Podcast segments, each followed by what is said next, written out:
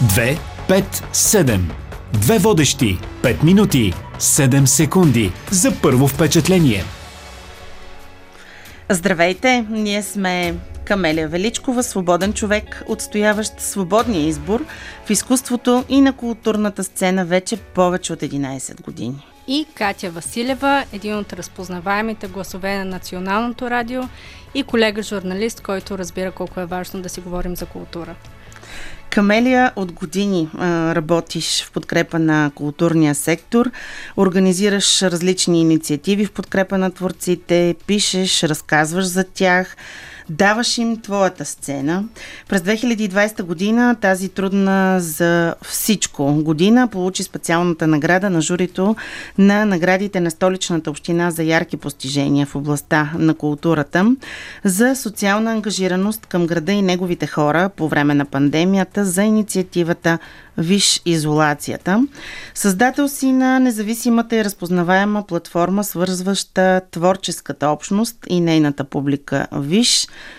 Какво видя ти през тези 11 години, преди тези 11 години в културния сектор и нишата, в която реши да се развиваш и какво виждаш днес? Ами този въпрос и аз понякога го задавам на хората. Той е много обемен. Но това, което мога да кажа е, че има негативни и позитивни тенденции през тези години, но аз като цяло съм оптимист за българската култура и вярвам, че вървим в правилната посока. Като негативно мога да кажа, че все още липсва адекватна подкрепа от страна на държавата към културния сектор, защото това, което виждаме в момента 0,4%, това е меко казано обидно за културата. Липсват а, ясни политики какво се случва с този сектор, подкрепа, а, адекватни хора, които да разбират сектора, включително в Министерството. То не зависи естествено само от министра на културата, но и от министра на финансите, културните комисии. Но също така и а, не съм привършеник на това, че културата трябва да виси на държавно финансиране, така че е много важно и бизнеса да може да участва в подпомагането на културата и на творците, така че в това отношение е много важно да се развие и закон за меценатството, който от години говори културния сектор за него и все още а, не е стигнал до своето развитие. Та това са негативните неща, които вече толкова години влачиме в културни, културния сектор. А като нещо позитивно мога да кажа за последните години, кое, което аз съм забелязала, че все повече млади хора се насочват към културните индустрии и към света на културата. Все повече има обмен, това, което правим и ние в списанието между различните сектори, между литература, визуални изкуства, музика, сценични изкуства. Хората все повече взаимодействат и се надявам, че ние сме допринесли с работата си за това, защото пък покривиш са тръгнали много партньорства между секторите и друго нещо много важно, което се случи през последните 10 години, е, че се появи на сцената и ясно заяви себе си независимия културен сектор който дълго време някакси така хората не го забелязваха, кои са независимите артисти, кой, е този сектор, какви са неговите искания, проблеми и нужди. И въпреки многото проблеми, които са свързани с а, независимия сектор, който има в момента, все пак тези хора вече имат своя глас, а, познават се, могат да говорят свободно за проблемите си. Аз смятам, че този сектор е много важен и имайки погледа на човек, който се занимава с медия, който отразява този културен живот, а, това са голяма част от тези хора, всъщност са хората, които дърпат културата напред. В трудни моменти личат истинските лидери и истински стойностните подкрепещи хора. И аз не случайно а, казах и отбелязах, че ти получи признание точно в такава една 2020 година. Какво е признанието за теб? Аз не съм особено голям фен на наградите в този формат, но това, което се случи през 2020 по време на изолацията и началото на пандемията, всъщност не беше нещо много по-различно от това, което ние правим във Виж последните 11 години. Просто тогава света толкова динамично се промени, че всичко за един момент просто замря изчезна. Знаете, че част от медиите фалираха тогава, пространства затвориха, хората не знаеха какво да правят и просто някакси изчез... когато изчезна целият този шум и всички а, притихнаха в незнание това, което предстои, ние успяхме по някакъв начин да действаме бързо.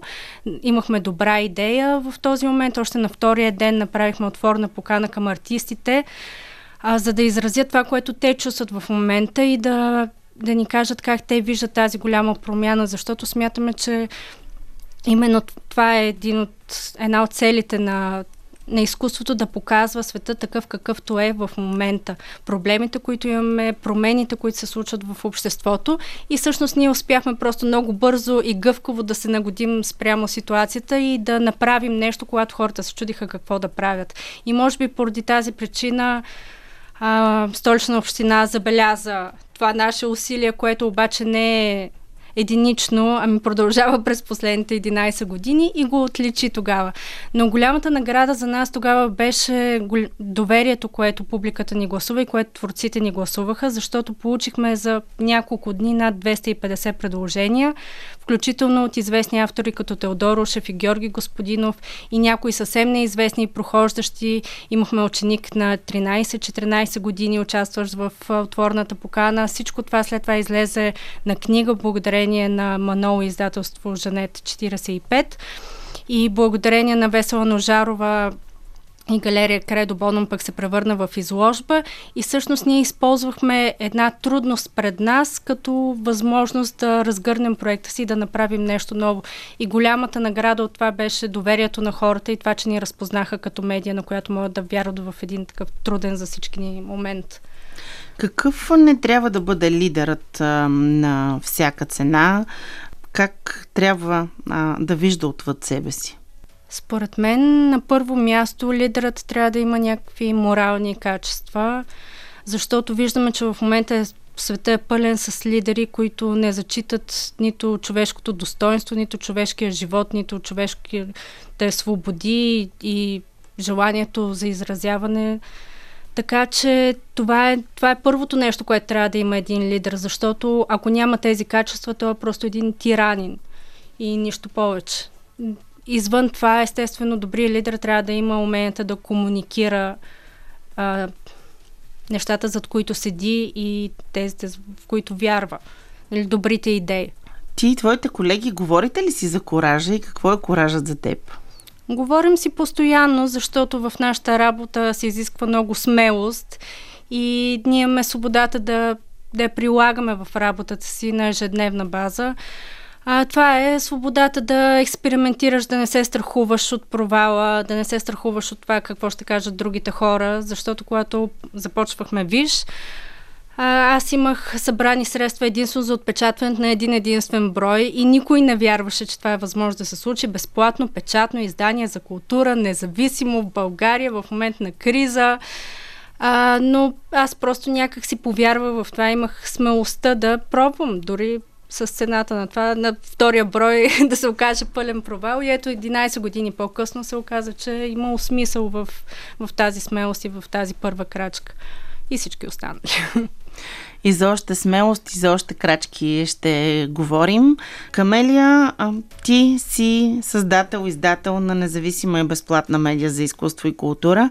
Какво означава да си независим и каква е цената на свободата? Да си независим най-общо значи, че а, нямаш някой гръб, дали ще бъде политически, дали ще бъде от бизнеса, дали някакъв друг, който да седи за твоя проект. Тоест, нашия проект абсолютно се финансира или от реклама, или от дарение на читателите. И ние имаме нашата политика, която следваме от самото начало. Отразяваме нещата, които са важни за нас, в които вярваме, имаме свободата да експериментираме, да пробваме нови неща и да правим медията такава, каквато на нас не се иска да бъде една наистина съвременна стойност на медия за култура. И цената на свободата каква е лично за теб? Цената, разбира се, в а, тази сфера винаги е голяма, свързана е с много труд, с лишения, с, с разочарования, но за мен лично си струва, защото свободата е едно от най-важните неща, които притежава човек. А, сега напоследък една приятка ми подари книга на Виктор Франкъл, казва се Човека в търсене на смисъл и той говори, много ми хареса как говори за свободата, защото разказва за неговото преживяване по време на Холокоста в Аушвиц и казва точно това, че когато всичко ти е отнето, свободата да твориш свободата, да се радваш на живота, свободата на съществуване, това, което ни остава на хората е свободата да избираме как да приемаме трудностите. И всъщност, въпреки трудностите, които ни се случват в пътя, дали житейски или професионален, свободата е най-важното, което ни остава, защото от нас зависи как ги приемаме тези трудности. Какво не успяваме да видим според теб в забързания делник? Мисля, че понякога ни е малко трудно да видим добрите новини в забързания дневник и малките добри неща, а, които може да са нещо незначително, като някое откритие на детето ни или пък това, че идва нов сезон. Понякога просто нещата, които приемаме за даденост, а те са истински добра новина. Коя е най-голямата ти сила? Ти каза как а, не си очаквала че може да има втори брой, пък то не само, че има втори брой, ами вече 11 години има броеве след броеве. Всеки месец. Да, и не само. А, мисля, че една от а, силите ми е точно това, че притежавам визионерство и това, че лесно си представям нещата и вярвам в, в идеите, които имам.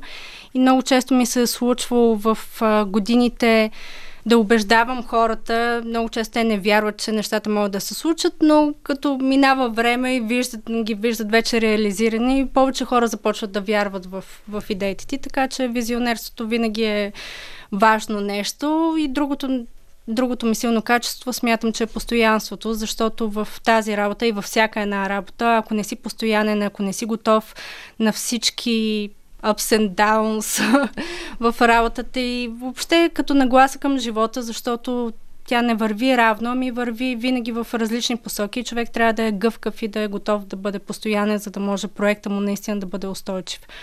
Най-големият ти препани камък какъв е стана като блиц, ама тези въпроси сякаш са важни. Препани камъни много съм имала, не знам кой е най-големия, защото целият ни екип се, започна да се учи от нищото и общо взето се учим на принципа на пробата и грешката, учим се сами, нямаме ноу-хау за това, учим се в работата през годините, така че всичките ни препани камъни, камъни също са най-големите уроци, които имаме и най-много са ни помогнали за професионалното ни развитие и да медията ни да бъде това, което е днес. Така че ние си харесваме ожулените колена. Как ставаш, когато паднеш? Дълго ли гледаш белезите или нещо друго се случва? Честно казано, когато падна си давам известно време да преодолея емоционално падането и просто си давам малко почивка, малко време за себе си, малко време сред изкуство, сред приятели, сред природа, със семейството, след което, вече когато мине емоцията, си давам време да, да помисля и да изкарам урока от, отпадането, защото, както казах, това са най-ценните ни уроци, най-много ни развиват, така че не се страхувайте да правите грешки. А имаш ли рецепта за време, каквото ни липсва днес? Рецепта за време, на никой не му стига времето в днешно време, но това, което мога да кажа на нашите слушатели е, че нашата медия е много подходяща, за да можем да забавим времето, така че може да си вземете новия брой в ръка, да си направите едно кафе или една маргарита, да седнете на дивана и просто да почетете, да се вдъхновите с а, разказите на хората от броя, да чуете нови идеи, нови истории и по този начин малко да забавите забързаното ежедневие.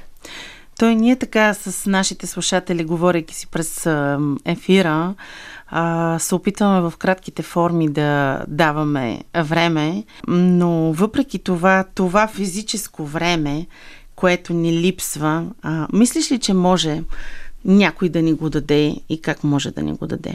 Не, мисля, че това как се разпределяме времето зависи изцяло от нас и е важно да имаме приоритети, да знаем кои са важните неща за нас и просто да отделяме на важните хора и на важните неща, тези, които ни носят удоволствие, тези, които правим с любов, хората, които обичаме, да отделяме по-голяма част от времето си на тях. А останалите да ги слагаме на заден план. Това е моята рецепта за правилно разпределяне на времето. Не казвам, че го умея, но смятам, че това е правилното. А знаеш ли да изключваш телефона си? Да. Кога? Ами, изключвам го. Опитвам се, когато съм вкъщи с семейството ми, да бъде изключен.